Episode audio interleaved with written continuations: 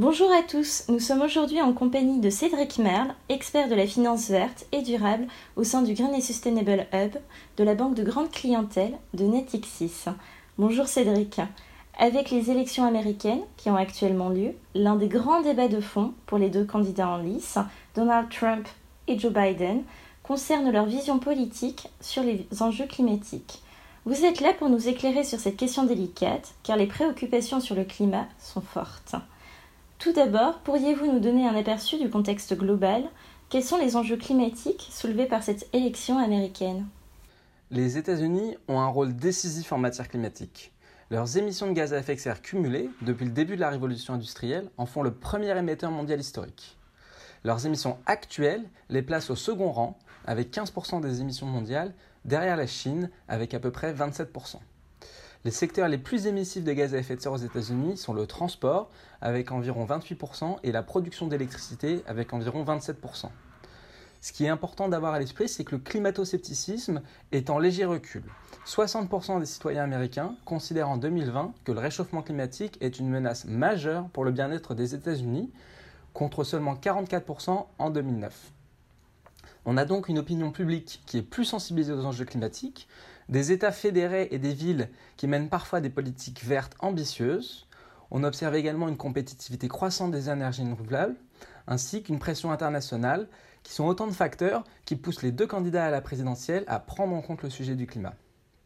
Surtout, durant la présidence de Donald Trump, les États-Unis ont pris du retard par rapport à l'Union européenne, la Chine ou le Japon, qui ont annoncé des objectifs de neutralité carbone. À juste titre, comment se positionnent les deux candidats sur le sujet du climat ? Quelles sont leurs visions et stratégies ? En matière climatique, dans ces élections américaines, Joe Biden et Donald Trump ont des visions diamétralement opposées.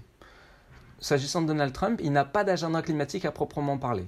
S'il est réélu, il devrait continuer la dérégulation des normes environnementales engagées lors de son premier mandat, soutenir la production d'hydrocarbures et surtout entériner la sortie des États-Unis de l'accord de Paris. Joe Biden, en revanche, propose une transition verte plus détaillée et concrète. Il vise la neutralité carbone pour le secteur de l'énergie en deux mille trente-cinq et pour l'économie dans son ensemble en deux mille cinquante. Il propose surtout d'articuler les questions commerciales et climatiques avec une possible poursuite de la guerre commerciale face à la Chine, mais en recourant à des arguments environnementaux. Pour chacun des candidats, quelles sont les principales mesures envisagées et leurs conséquences possibles ? Donald Trump se décrit comme un défenseur ardent de l'emploi, de la souveraineté et de la sécurité énergétique des États-Unis, notamment à, son, à travers son plan America First Energy Plan. Il nie moins l'existence du changement climatique et la responsabilité de l'homme, mais la question ne fait pas l'objet de propositions spécifiques. Il souhaite notamment continuer à réduire les moyens de l'Agence américaine de protection de l'environnement et soutenir les industries des énergies fossiles pour offrir aux Américains une énergie bon marché. Concernant Joe Biden, il appréhende la question climatique sous le prisme du gisement d'emplois, notamment dans l'électrification de la mobilité ou la rénovation thermique des bâtiments. Les défis environnementaux et ceux liés à l'emploi sont au cœur du plan qu'il propose, notamment d'investissements de deux trillions de dollars en quatre ans, afin de combattre le changement climatique et de créer dix millions d'emplois dans les industries vertes.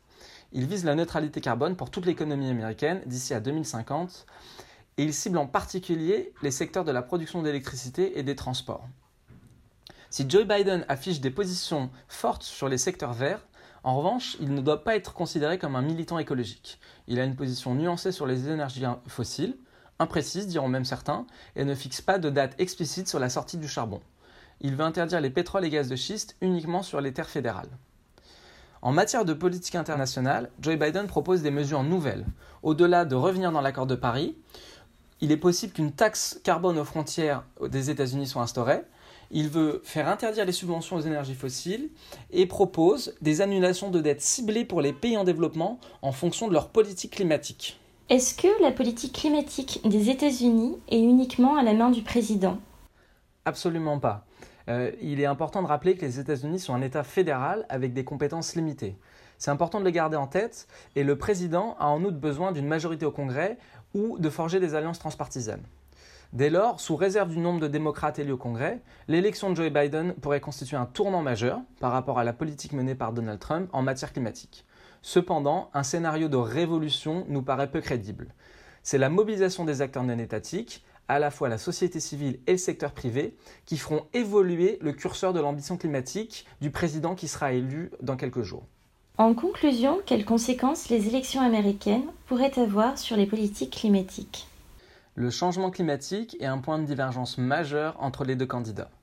Mais ils partagent cependant certains points communs dans leur vision politique. Continuer la guerre commerciale avec la Chine et relocaliser certaines industries et emplois.